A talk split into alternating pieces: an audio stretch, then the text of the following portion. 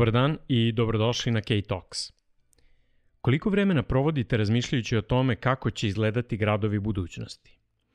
Pre 15 godina svet je prešao psihološku granicu urbanizacije, pa danas preko 50% svetske populacije živi u gradovima.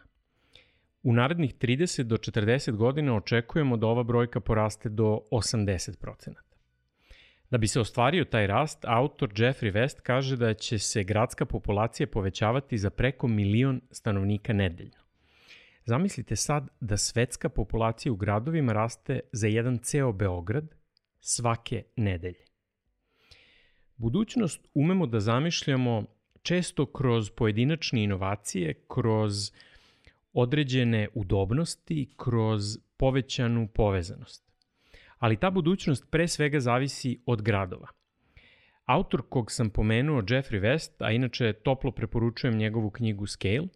kaže da su gradovi i izvori globalnog zagrevanja, i mesta povećanog zagađenja,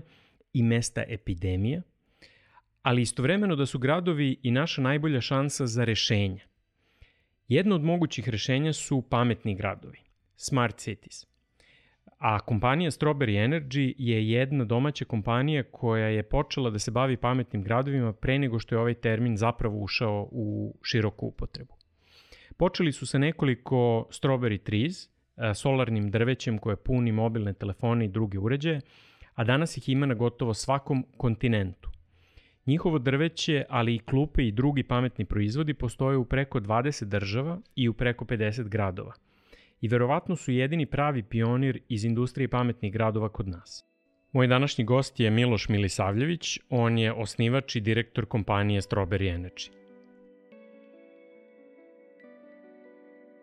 Dragi Miloše, hvala ti mnogo što govoriš za podcast K-Talks. Hvala i tebi na pozivu, moje zadovoljstvo.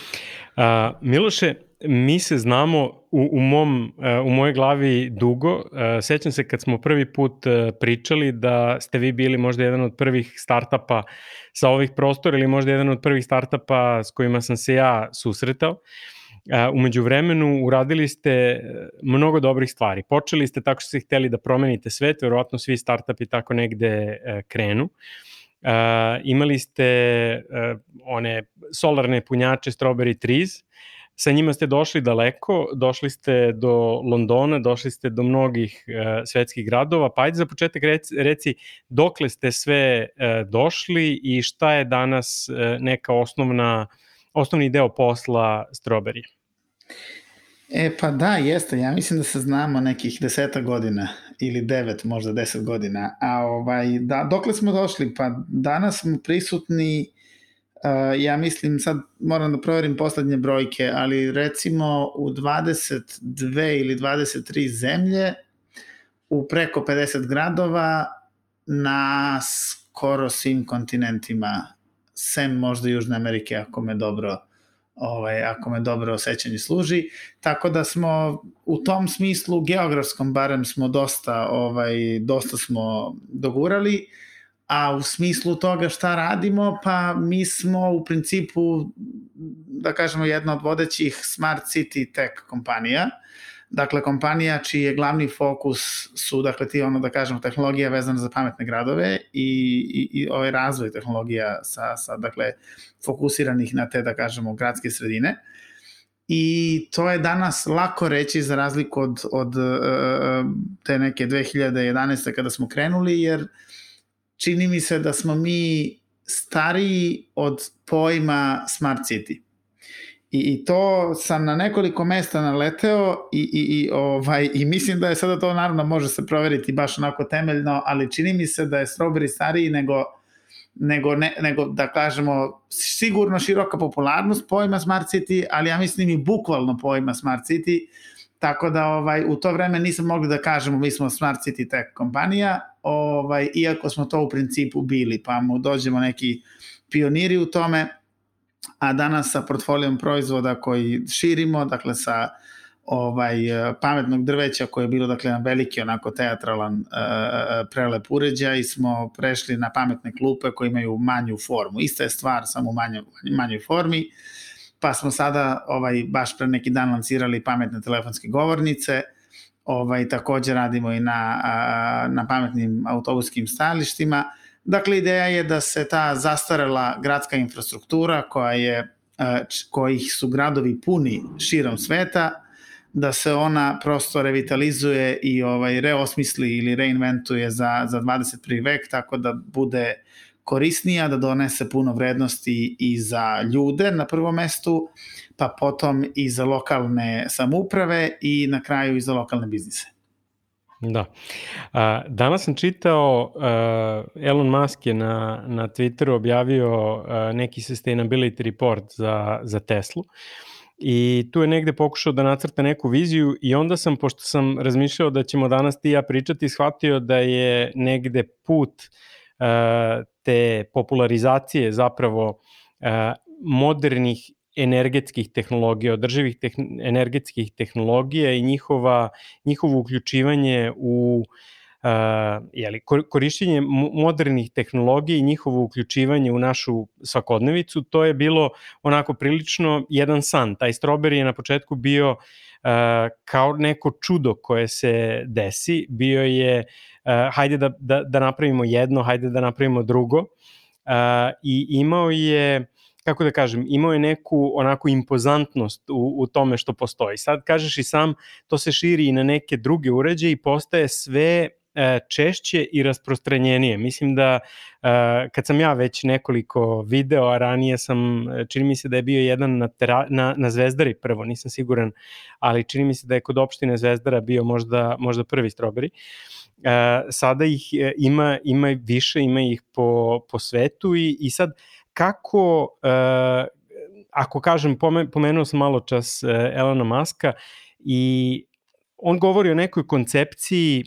Tesle kada, eto, imaš auto koji je na električni pogon, imaš uh, kuću koja ima solarne panele, imaš onu bateriju koja stoji uz kuću da. i nekako to je, to je sve san ovaj, nekog američkog domaćina, jeli? ali ovo što vi radite nekako slično to, čini mi se samo za gradsku upotrebu i gradsku sredinu. Ali me zanima koliko to što radite, da li se negde poklapa sa vizijom da budete ne samo punjači za mobilne telefone, nego da proizvodite možda i, i, i neke druge bateri pekove ili se više radi uh, u, u okviru te vizije na, uh, da kažemo, na, na, na mesta gde se ljudi okupljaju? Pa, znaš kako, recimo, mi smo ili mi se stvarno trudimo da budemo na tom kao, kao firma i kao fokus i kao to što radimo, da budemo na tom preseku a, a, a, da kažemo ljudi i tog socijal, socijalne komponente i tehnološke. Ovaj, a, I u tome, u to, to smo de facto radili od samog početka, zato smo i odlučili da da se bavimo, na primjer, ne znam, da smo, da smo odlučili za pametne klupe koje su socijalni hub u svojoj, da kažemo, dakle, mesto okupljanja u svom prvom i osnovnom obliku i, i nameni, a potom smo onda mi doneli tu uh, funkcionalno-tehnološku komponentu. Ovaj, zato smo izabrali, na primjer, njih, a ne, recimo, ne znam, bandere, koje su isto tako prevaziđene i ima ih još više nego što ima klupa. Uh, baš zbog toga što smo uvek želeli da budemo na tom nekom preseku, uh, dakle, tog ljudskog, uh, ljudske interakcije, ovaj, ljudske pažnje i same infrastrukture. I tako smo i birali, da kažemo, taj neki naš uh, roadmap na, na način da smo prvo krenuli od klupa, pa smo se proširili na, da kažemo, sad telefonske govornice, autobuske stanice koji isto imaju tu neku socijalnu komponentu, ovaj, mnogo izraženiju nego, na primjer, ne znam, bandere koje su isto tako fantastičan aset i mogu biti jako korisne u budućnosti, ali prosto nije nešto s čime vi na svakodnevnom nivou uopšte interagujete. Tako da ovaj, mi imamo tu da kažem izraženu vrlo ovaj pogled taj da mi sve što radimo nekako dizajniramo baš da ima direktnu korist za ljude. I, i sve, sve što smo do sada radili imalo je, bilo je faktično ono 100% napajano od strane solara, Tako da smo imali i tu komponentu onako od prvog dana uh, jako izraženu, zbog toga nas često ljudi nekako i dožive kao sad ne znam, bog zna kako ovaj, uh, značajnu energetsku kompaniju, a mi u stvari sve kad se sabere što mi radili nije to uh, energija proizvedena je relativno mala, jer naši sistemi su mali i ti jedan solarni panel je kap u moru i to nema nikakav značaj sa stanovišta nekog ozbiljne energetike ni blizu, ali sa stanovišta promocije toga i podizanja svesti je tu smo verovatno ovaj dosta više imali uspeha što u Srbiji, što u inostranstvu. Ovaj, I mi smo krenuli tu celu, to je danas onako deluje malo i arhaično, ali mi smo krenuli celu tu priču mnogo pre nego što su ljudi znali ko je Elon Musk i, i za Teslu i za Solar i za bilo sve te neke stvari, tako da ovaj, ja se sećam u to vreme smo i mi imali onako vrlo izraženu tu onako vrlo što bi rekli ono uh, vivid ovaj viziju tog nekog najbližeg perpetu mobila koje bi mogli da očekujemo, što naravno nije perpetu mobila u pravom smislu te reči, ali ako imaš auto električni koji u to vreme nije postojao, ovaj koji ide na struju i ako imaš solarne panele, u to vreme takođe jako slabo poznata stvar, širokim narodnim masama, ovaj koji ti prave struju da kažemo faktički ni iz čega, jeli, iz nečega što je tu ili nije, mislim svakako je tu i iskoristio ili iskoristio. Onda ti dobiješ taj neki, ajde da nazovemo perpetuum mobile, da te imaš, dobiješ auto koji ide na sunce, a nije baš u bukvalnom smislu reči perpetuum mobile, ali onako praktično gledano mu dođe da, da jeste. Ovaj, I samo nažalost, jeli, ovaj, što, ona, što kaže čuvena naša poslovica, to je nije ni poslovica, nego je citat iz audicije, kada, ono, kada ga pita šta si teo da budeš kad porasteš, on kaže pa ja sam teo biti Zdravko Čolić, pa što nisi, pa počeo pre mene. E, tako i mi ovaj mislimo da ovaj e, ta i, iako ovaj tu viziju smo dakle imali ovaj u tim jako ranim danima da bi ovaj zaista bilo fantastično da imaš panele na kući i električni auto i da se faktički krećeš na taj način, ovaj, to, to je nešto što Tesla danas ovaj, e, promoviše i gura i zaista radi. Ovaj, I mi smo, mislim, drago nam je, ako već nismo mogli tu ozbiljno da utičemo na to, ovaj, da kažemo konkretno, barem da smo delili istu viziju sve ovo vreme. Da, ja, ja moram da se nadovežem na ovo ovaj, ličnom anegdotom, pošto ja imam električni auto, ovaj mali jedan, tako da a, a, komentar koji kaže o tome da ga ljudi ne poznaju je i dalje a, potpuno na mestu. A, ne samo da, da se ljudi okreću, vide nešto što se kreće, a nema zvuk, pošto je to ovaj, prvi utisak koji okolo idu, nego sam i ja pod utiskom kada vidim neki drugi. Desilo mi se skoro da u nekoj prodavnici parkiram tačno pored jednog koji je isti takav, to je onaj mali i3. Mm -hmm, a, parkirao sam pored jednog koji je isti takav, iste boje i, kada, i sačekao sam čoveka jer se mora da vidim ko je, ta, ko je taj čovek koji ima isti takav i... i nema vas mnogo. Se, da, da, svega, nema vas svega 30 ili tako nešto. Ja mislim, ja mislim da je tako. Uh, ali, ali da, mislim, uh, i, i to će da se menja. Uh, Da, hteo sam da te pitam, ovaj deo mi se jako svideo, uh,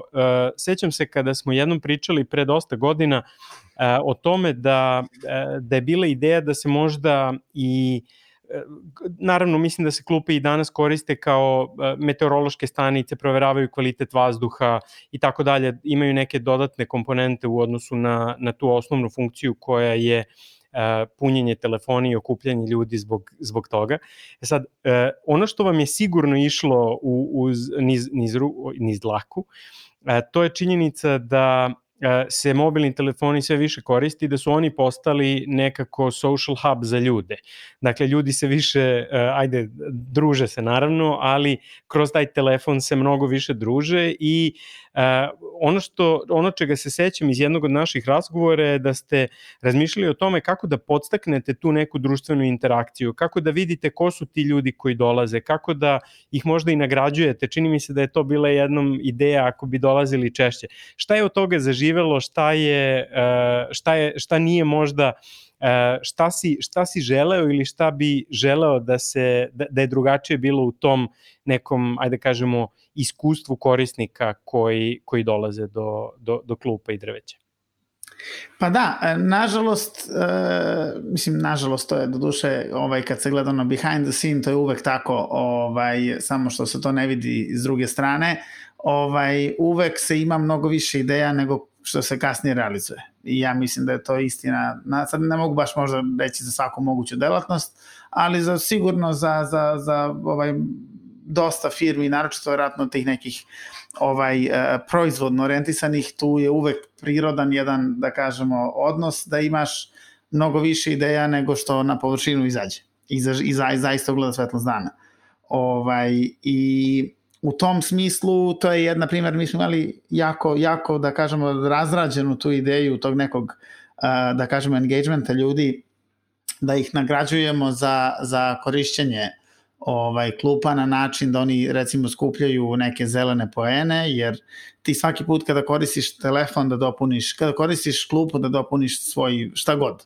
U to vreme su bili samo telefoni danas je skoro sve što možeš da zamisliš na baterije. Znači danas imaš i tablete, i slušalice, i cigare, i prenosive baterije, i satove, sve više ide na baterije i sve više potrebno stvari se puni.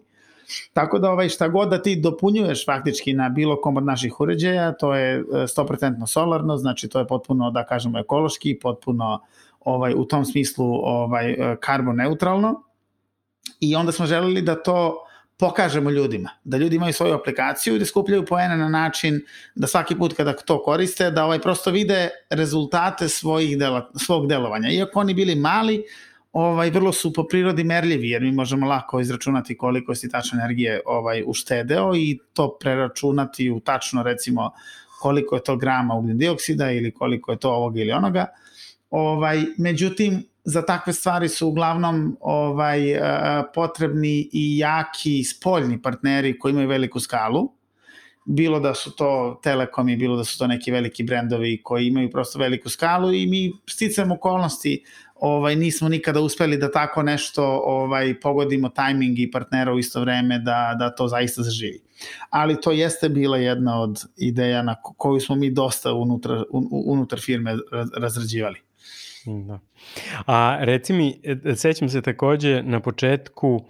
jedan od velikih problema je bio e, čupanje kablova i e, zamene kablova. Sad, da li se tu nešto promenilo? Da li su danas ljudi malo manje vandali prema nečemu što zapravo najviše služi njima ili je to ili se možda previše optimističan? Ovaj, vandalizam je uh, masovna pojava, mislim masovna, nije masovna pojava, nisam se lepo izrazio. Vandalizam je uh, neminovna pojava i to prosto je i tako svuda u svetu. Znači mi smo evo mi smo u preko 50 zem, uh, gradova i to baš različitih i većih i manjih i ovakvih i onakvih u 22 različite zemlje i to je jedan dakle to je jedna stalna briga apsolutno u svakom gradu jer ovaj šta go, šta go, i, i to je normalno za bilo koji da kažemo spoljni prostor, znači trgovi, parkovi, plaže, šetališta, ulice, sasvim je normalno da sve što se pravi i dizajnira, ovaj mora se i predvideti neki stepen vandalizma. Ovaj mi smo delom da kažemo, mi smo ovaj e, nama mi smo nekako namerno dizajnirali sistem tako da bude poprilično vandal proof u svim drugim oblicima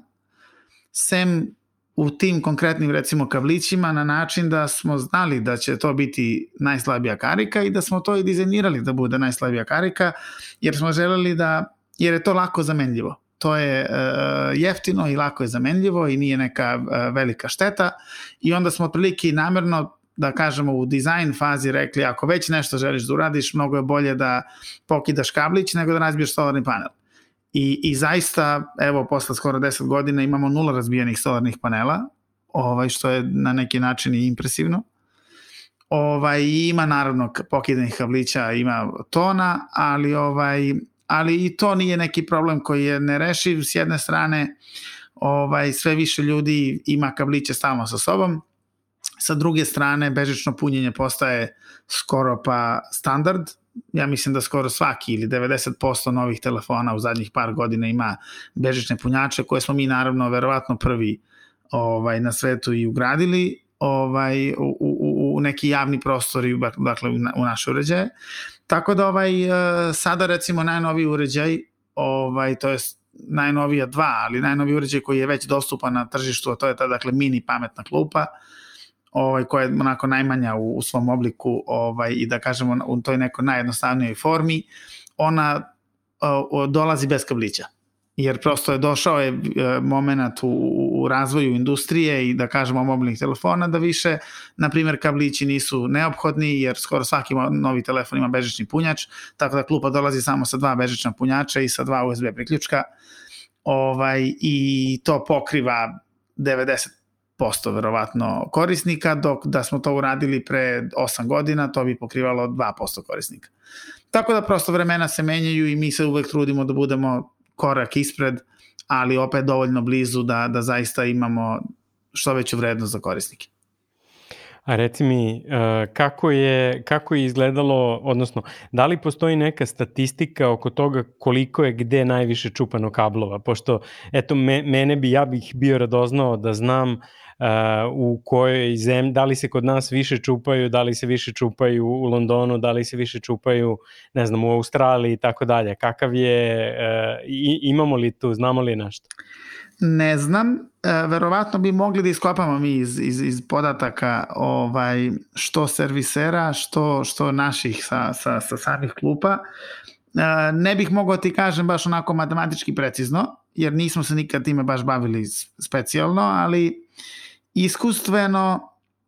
evo sad ja razmišljam dok, dok, to, dok si pričao, razmišljam, mm, mi imamo najveći uzorak u Londonu i u Srbiji. Ajde da kažemo u Srbiji jer smo najduže tu. Ovaj, ne znači imamo najveći broj klupa, više imamo klupa u UK-u nego u Srbiji. Ovaj, na primer. Ovaj, čak mislim da možda ima i više u Makedoniji nego u Srbiji, ali to nema veze. Ovaj, e, u Srbiji svako imamo veliko iskustvo jer smo tu prisutni direktno i u Britaniji smo najmasovniji po broju klupa. Ovaj, ja bih rekao da je recimo među Srbiji i Britanije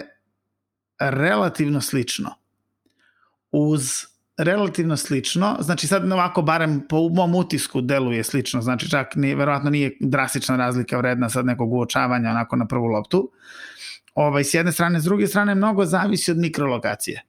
I, i, I ja mislim da je to verovatno najbitniji faktor u tom smislu da ti možeš imati, ne znam, Trg Republike u Beogradu koji je ono busy lokacija i ne možeš očekivati tu neki sad, bog zna kako veliki vandalizam ili možeš postaviti negde lupam na ono, na, na, na ono senjak ili neki miran kraj gde zaista je malo verovatnoća se tako nešto desi, a sa druge strane možeš u centru Ciriha imati neki kraj koji je malo raf, pa ga tamo neko razlupati. Tako da mikrolokacija je zapravo ono što tu najviše utiče na, na stopu vandalizma. Tako da u Londonu imamo lokacija koje su skroz safe i nikad ništa nije bilo, imamo lokacija u kojima se malo, malo pa se nešto desi. To je čisto do same lokacije, nije do, nije do mentaliteta ljudi. Da. A reci mi, vaša poslovna strategija, način kako vi izlazite na tržište, koliko je to u, u vezi, zapravo, da bi se postavila jedna klupa potrebno je ajde, dizajnirati je, napraviti je, uvesti delove, postaviti to i to je sve vaš posao. Ali u suštini neophodno je da to neko plati i neophodno je da se neko saglasi s tim da se, da se klupa postavlja. Dakle, imamo neke uh, osnovne tehničke, pravne, administrativne zahteve i tako dalje. Sad, od, od početka je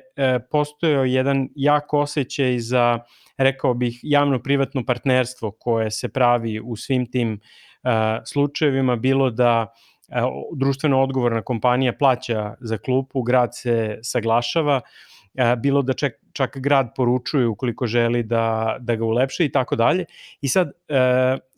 interesuje me u tom poslovnom smislu, da li je lakše doći do grada koji želi klupe ili je lakše doći do odgovorne kompanije koja, koja želi da ih finansira i možda brendira? Pa jeste, mi imamo tu, da kažemo, sreću ili nesreću ovaj, da imamo vrlo širok taj, da kažemo, dijapazon stakeholdera u, celom, u celom biznisu, jer mi uglavnom ovaj, imamo i komponentu toga da dakle neko je vlasnik klupe, neko kupuje tu klupu. Da li je to shopping centar, da li je to škola, fakultet, opština, e, kompanija ili neko, ovaj, gde je to, da kažemo, čista ta B2B, business to business priča, ovaj, a onda najčešće obzirom da je zemlja uglavnom javna, opštinska, gradska, ovakva ili onakva, uz naravno izuzetke da nekad i nije tako, ovaj, imamo i tu komponentu gradova. Ovaj, da je, dakle, da moraju i oni da se saglase na neki način. Tu smo stekli, nažalost, veliko iskustvo u, u različitim ovaj formama različitih gradova u različitim zemljama šta je gde potrebno za klupu i ovaj a, dosta je a, dosta je dosta je tu opet specifično u zavisnosti od toga gradovi često to žele ovaj jer je u principu je on šta tu ima da ne bi voleli dakle klupa je potpuno uh, solarna znači potpuno jedna zelena ovaj da kažemo aktivnost ili ili promocija dakle tog nekog vrlo pozitivnog stava prema prema prirodi i direktnog i edukativnog. Ovaj s druge strane klupa je dizajnirana u potpunosti da da sve što radi radi za korist građana. Dakle sve usluge koje pruža baš su dizajnirane za građane uz naravno ovaj da da pri pri tome u nekim slučajevima recimo kao što je situacija sa sa, na primjer, senzorima za buku, temperaturu, vlažnost vazduha, kvalitet vazduha i tako dalje, ovaj, ti podaci se daju građanima s jedne strane, ali se daju u mnogo sofisticiranijem i da kažem naprednijoj analitici obliku se daju samim opštinama, tako da ovaj klupa je manje više dizajnirana da baš da bude korisna i građanima i opštini, ovaj, a u nekim slučajevima gde ovaj je ideja da i neke da kažemo ti lokalni biznisi ili ili neki drugi da kažemo partneri imaju benefit od klupa gde smo sa recimo jedan od tih vrlo lepih primera, a to nešto sada planiramo slično i u Beogradu, trebalo je da da bude veće, ali je malo zbog zbog ovaj situacije sa koronom pomereno sve to. Ovaj povezali smo se na primjer u Londonu kada smo dogovorili sa gradom. To je recimo bio uh, ajde to to je dobar primer da se zaokruži cela priča oko tvog pitanja. Ovaj, mi smo počeli biznis kao najobičnija, da kažemo, prodaja. Prosto mi pravimo proizvode i prodajemo i kupi ko hoće. Mi pomognemo ako možemo nešto tu oko opštine ili ne. Zavisi da li, je, da li možemo. Ako je tu nešto lokalno možemo, ako je nešto u Australiji pa i ne možemo baš mnogo. Ovaj, I, i, I to je dakle bio taj prirodan biznis model koji prosto svako kad pomisli na proizvodnu firmu uglavnom pomisli na takav neki ovaj model a onda smo se potrudili da, da, da ta inovativnost naša ne bude samo u tehnološkom smislu, nego da bude i u biznis smislu. I uvek smo razmišljali kako možemo još bolje to da nešto uradimo možda na tom poslovnom planu, da opet sa ciljem da, da, doprinese, da dođemo do što više ljudi, do što više lokacija. I onda smo u Londonu ovaj, radeći sa klijentima, u Londonu su nam u tom momentu najveći klijenti bili ne opštine, nego uh, ove property development kompanije. Kako bi to na srpskom bi bilo ove kompanije ne za nekretnine. Znači koje ove e,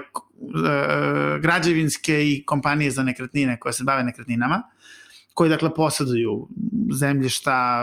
shopping centre, poslovna, poslovne zgrade, stambene zgrade i tako dalje. Ovaj, I onda smo uvideli e, e, e, potpuno naopak, da kažemo, u odnosu na to što smo radili, gde mi tebi prodamo, mi napravimo klupu, prodamo je ovaj, i ona postane tuđa i ovaj, mi do, budemo plaćeni za to. Obrnuli smo model na opačke i rekli šta bi bilo kada bi mi umesto da prodajemo klupe gradovima, na primjer, od gradova smo krenuli, kada bi, ovaj, ili opštinama svejedno, kada bi mi u londonskim opštinama umesto da prodamo klupe, mi im dali klupe potpuno besplatno,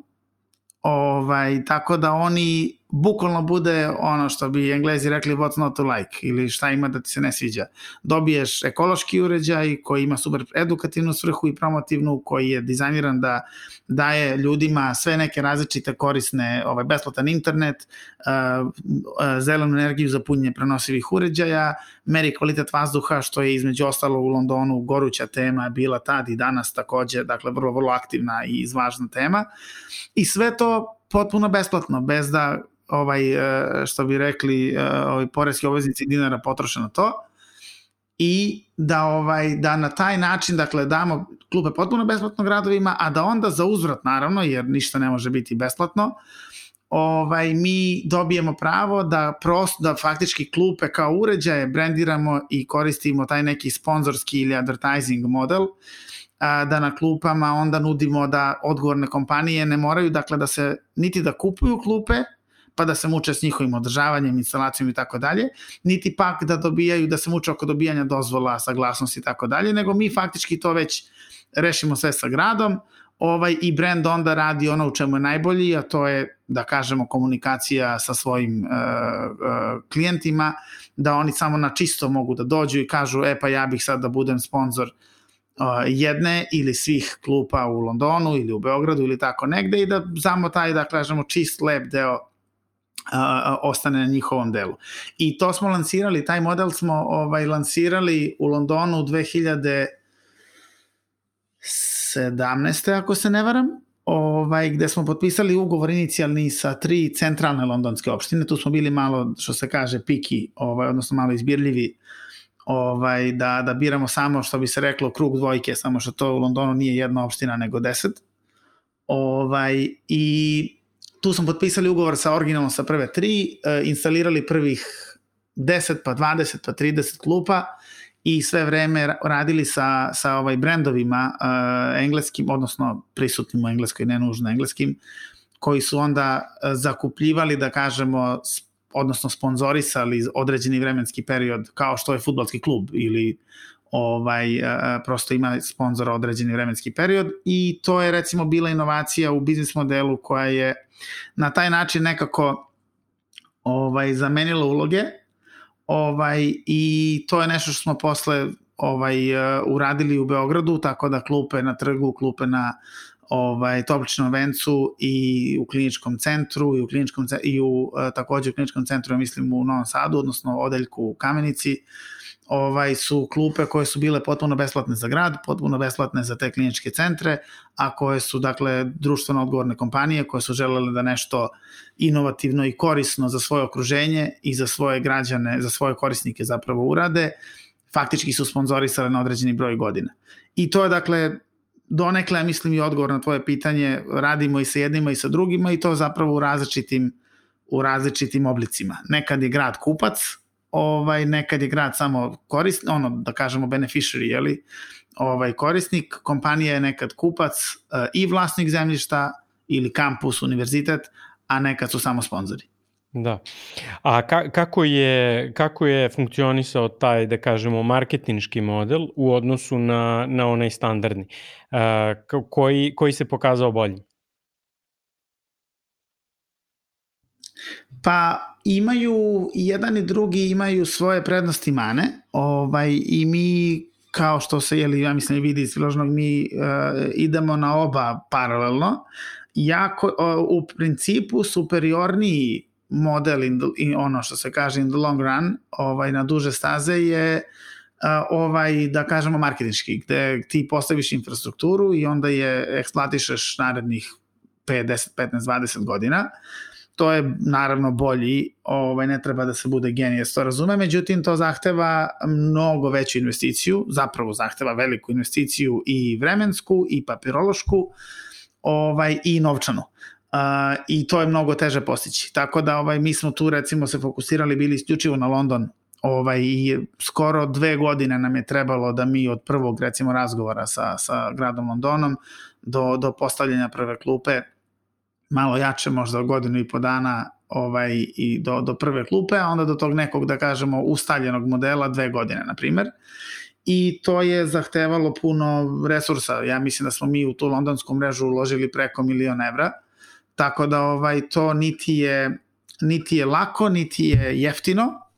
ali je zato mi smo sada, da kažemo, imamo svoju infrastrukturu, narednih 10 godina na vrlo prometnim, atraktivnim lokacijama u Londonu, gde mi sada možemo to monetizovati ne samo kroz taj, da kažemo, sponzorski ugovor, uh, odnosno to neko društveno odgovorno inovativno oglašavanje,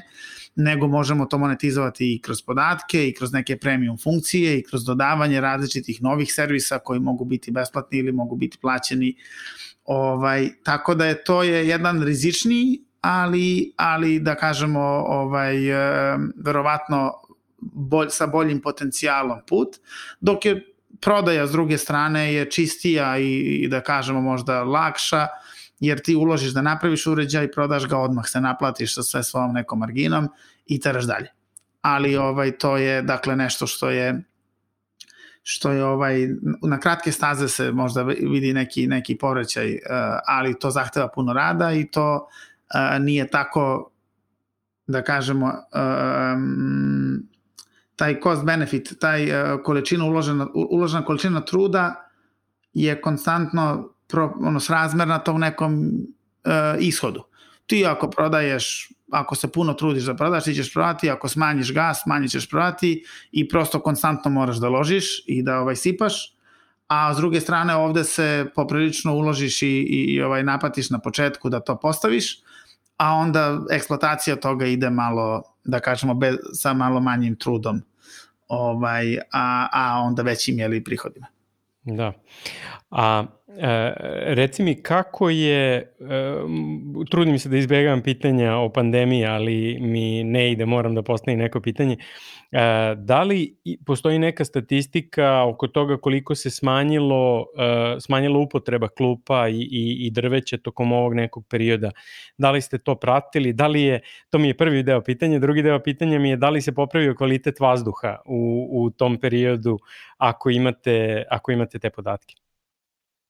E, podatke imamo, ovaj, jer mi pratimo, doduše ne, e, pratimo i mi lokalne samuprave kogoda će, dakle čija god je klupa. Ja nisam, jeli nisam se ovaj, u tom smislu nisam proveravao to u, u skorije vreme, ovaj, tako da mogu da pogledam pa da javim, ovaj, ali za očekivati je da, za očekivati je da, da se kvalitet vazduha popravio To je za duše, u, u, verovatno opet i to zavisi od zemlje do zemlje i zavisi od toga šta su oni zapravo radili, to isto možemo videti. Ovaj, ali a, s te strane, a s druge strane a, korišćenje klupa je naravno opalo zato što je prosto gde god je bio karantin i gde god je bilo dakle zabrana nekog okupljanja i tog nekog ona socijalne distance bilo je prirodno da, da se ovaj da u tom smislu javni prostori prvi nastradaju i to mislim mi to naravno vidimo to je sasvim normalna i očekivana stvar. Mi smo prvi na našim klupama u mislim kao ne prvi, nego mi smo takođe ovaj na na, na, na svim našim klupama, recimo u Beogradu, ovaj, e, dakle, dodali natpis ovaj, hashtag ostani kod kuće jer nam je ideja bila da ljudi ovaj da ljudi shvate da je dobro da se jeli pričuvaju u, u tom momentu. Tako da čini mi, smatrali smo da to bilo odgovorno i da to bilo, ovaj, dakle, iako bi to bilo ili kontra nekom našem interesu, na primer, ali je to bilo odgovorno i to smo radili. Tako da jeste, opao je, opao je, ovaj, opalo je korišćenje, to vidimo prosto i kroz, i kroz podatke, iako sad ne znam tačno brojke, ja ti kažem, je za ovoliko procenata je tu i tu opalo. Ovaj, I vidimo kroz prosto, ovaj, kroz um, sve kanale druge, dakle, kroz, od partnera, od klijenata što dobijamo, ali to je za očekivati. Ovaj, ono što je recimo veće zanađenje tu bilo je da smo mi mislili da će sada da u post-koroni ovaj, da nešto drastično možda se smanji potražnja za tim nekim, da kažemo, uh, uređajima za javne prostore, ali evo, mislim, jeli da, da kucnem u drvo, ovaj, uh, ne vidimo da je se to nešto drastično ovaj, smanjilo, ljudi se i dalje interesuju, ljudi i dalje kupuju, ljudi i dalje ovaj, prosto čini mi se da se iz naše trenutne, a naravno ovo pričamo početkom juna 2020. Ovaj, iz naše trenutne perspektive deluje kao da se stvari vraćaju normalu. U Srbiji svakako, u u, barem po tom, jeli, po, po, po, ako gledamo business wise, ovaj, i, i polako se odmrzava i ostatak ovih naših tržišta na kojima smo prisutni, opet dobijamo informacije od poslovnih partnera i klijenata, ovaj, e, a sad šta će biti, to ćemo da vidimo. Da. A, da li je bilo nekih vaših inovacija a, tokom ovog perioda, osim tih nalepnica i da li ste u periodu kada eto, biznis je morao da stane, da li ste razmišljali šta je to čime bi Strawberry mogao da nekom transformacijom, nekim pivotom, nekim zanimljivim izumom a, koji bi dodao na, na klupe da, ajde kažemo, adresira to što ćemo možda opet u nekoj bliskoj budućnosti morati da se socijalno distanciramo od drugih. Padao mi je na pamet neki pleksiglas na, ovaj, na klupama ili nešto slično. Je li bilo nekog razmišljanja? Vi obično imate neke super ideje, barem u odnosu na nas, advokate. Ovaj, e, pa imali smo, dosta smo radili na tome i dosta smo razmišljali šta možemo da uradimo. I sad bilo je par nekih očiglednih ideja koje su onako što se kaže nisu sad nešto ništa revolucionarno zanimljive tipa da se doda ovaj da se doda dezinfekcioni taj da kažemo ovaj deo uh, sa ono ili sprejem ili ono dakle tim nekim stvarima na klupe što smo ovaj na što smo između ostalog ponudili i radili istraživanje tržišta u ovom da kažem momentu pred završetak ovaj najveće ove krize onda smo shvatili da to prosto nije nužno da je to već toliko, da kažemo, rasprostranjeno na sve strane, da nije neki sada, bog zna koliko, ono, game changer i da bi ovaj sad baš drastično povećalo ovaj vrednost lupe jer ovaj jer su se već svi ljudi snašli i ne bi sad to nešto mnogo uticalo. Ovaj bilo je toga, bilo je na primjer, ne znam sad nekih naprednijih rešenja gde smo želeli da dodamo neke ovaj, ali to je sad sve onako još uvek u domenu nekog ozbiljnog R&D-a. Ovaj, uh, pronalazili smo različite partnere u Evropi koji se bave razvojem tih nekih senzora koji su recimo u mogućnosti da, da detektuju ovaj prisustvo virusa ovaj, da bi onda takvi jedni senzori mogli da se ubacuju u klupe i da se onda na taj način prati ne samo individualno ovaj, uh, da li ti imaš virus ili nemaš, nego da se prosto prati kretanje virusa kroz prostor i, i ovaj, da, li ono, da, da li je bezbedno tu da ići i tako dalje i tako dalje. To, to su dakle neka sa tehnološki naprednija rešenja koja smo mi ono krenuli da radimo na tome, ali nažalost još uvek nisu e, još uvek nisu tehnološki spremna za tržište. I to je opet s druge strane ono što se kaže iza, iza kulisa behind the scene ovaj to, to obično traje, dakle nije kakav razvoj proizvoda se ne dešava preko noći ovaj, i, i sadno godinu, dve u tom razvojnom uh, smislu su neki čak i kratak rok. Tako da, ovaj, iako to sad kada ti kažeš, pa znaš šta je to, taj, ti senzori bi mogli biti spremni za, za godinu ili dve, to deluje kao, pff, koga to zanima tamo šta će biti za dve godine, ali to je sasvim normalno. Mm, da. U taj vremenski rok je normalan. Da, da, pomenuo si sad, kad si pomenuo senzore, dolazimo do onog što sam možda i najviše hteo da te pitam, a tiče se te neke možda šire vizije, kako si na početku nacrtao, rekao si mi smo bili Smart City kompanija pre nego što je postao koncept Smart City. Sad, Smart City su u velikoj meri povezani sa drastično većom povezanošću sa upotrebom uh, novih tehnologija, sa upotrebom senzora, uh, novih senzora, sa upotrebom novih uh, načina komunikacije i tako dalje.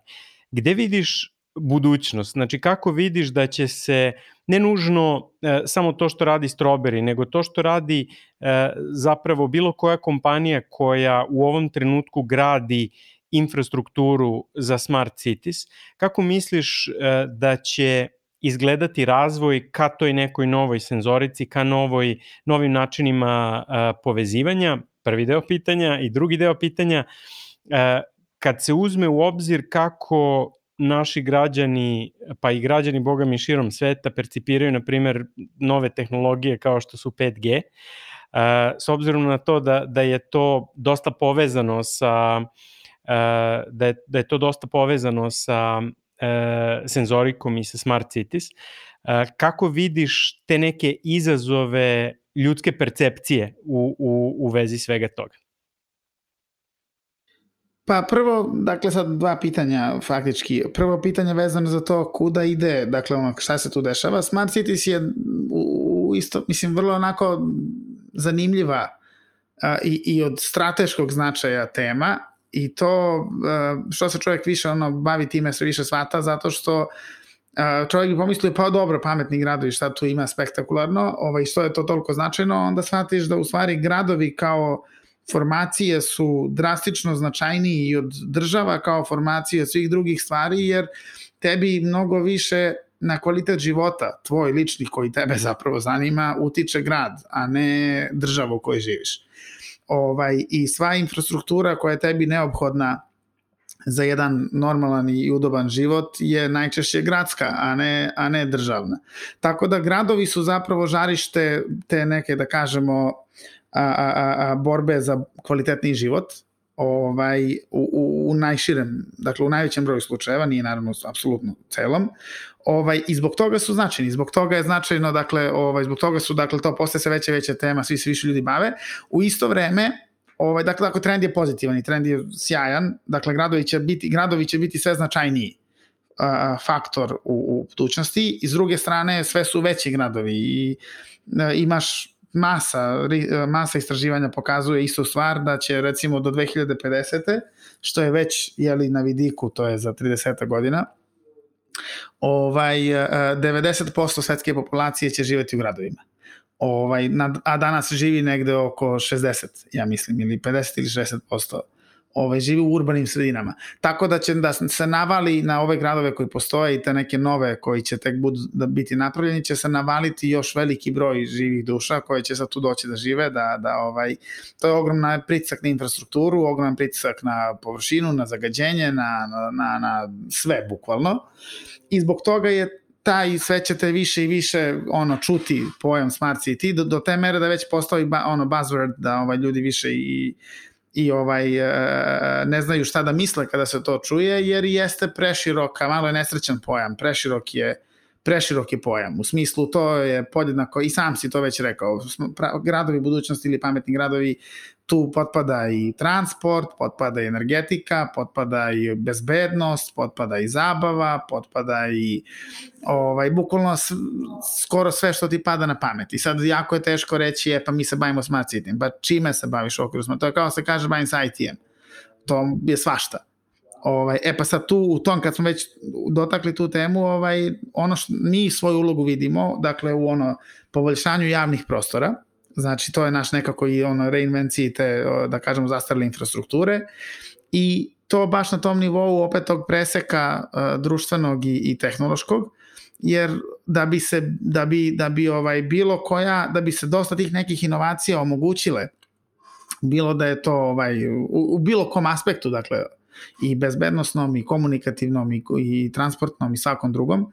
ovaj neophodna infrastruktura, neophodno je neophodna je dakle digitalna infrastruktura, konektivnost, konekti, digitalni connectivity, ovaj e,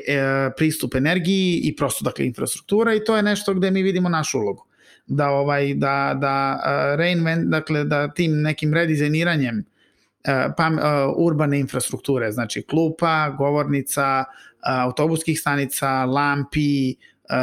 kanti za otpadke i sveh tih stvari da prosto oni iz njih je pregazilo vreme i oni nemaju nikakvu skoro nikakvu ili vrlo malu ovaj funkciju i ulogu u modernom vremenu i mi želimo da prosto pronađemo bolje načine da ti da ta infrastruktura ovaj uh, bude uspešna i korisna u, u vremenu koje dolazi. I to smo simbolično počeli od klupe, naravno sada širimo to na sve ostale stvari i tu je dakle ulazimo u tu bukvalno infrastrukturnu ovaj priču gde ako vi želite bilo šta da napravite u javnom prostoru, vama treba, ako pričamo o tehnologiji jeli, ili o bilo kom tom tehnološkom aspektu, ovaj vama treba najčešće treba ti struja i treba ti e, konektivnost i gde ti to najčešće nemaš. Ovaj, I mi vidimo tu fantastičnu ulogu naše firme i naših proizvoda i dakle cele te naše, da kažemo, segmenta, da omogućimo modularnu, dakle, da kažemo, infrastrukturu, da sutra kogod, kome god treba nešto da doda, ovaj, da implementira u gradu, da to može da uradi. Sad ne znam da li treba da rešimo problem parkinga tako što će svako parking mesto da ima ovaj, uh, neki senzor koji u realnom vremenu pokazuje je li prazno ili puno, pa sad taj senzor mora da se napaja na nešto i taj senzor mora da komunicira nekako sa serverom pa onda sa čovekom i sa njegovom aplikacijom. Ovaj, I sve to, ma to bilo je li možda nezanimljivo, sve to zahteva im pozadinsku infrastrukturu, zahteva struju i zahteva konektivnost i recimo klupa tu može biti ili govornica ili autobus ili autobusko stajalište pametno može biti dakle taj neki ovaj da kažemo tehnološki hub koji omogućuje te stvari. S druge strane na nivou prosto ono ne znam tog nekog ajde još jedan primer lep koji smo radili ovaj, a to sam se malo pre zapravo dotakao, ovaj, iako nisam završio priču jer nas je odvukla nas je tema na drugu stranu, to partnerstvo koje smo imali u Londonu kada smo lancirali klupe, povezali smo se sa uh, humanitarnim organizacijama gradskim ili nacionalnim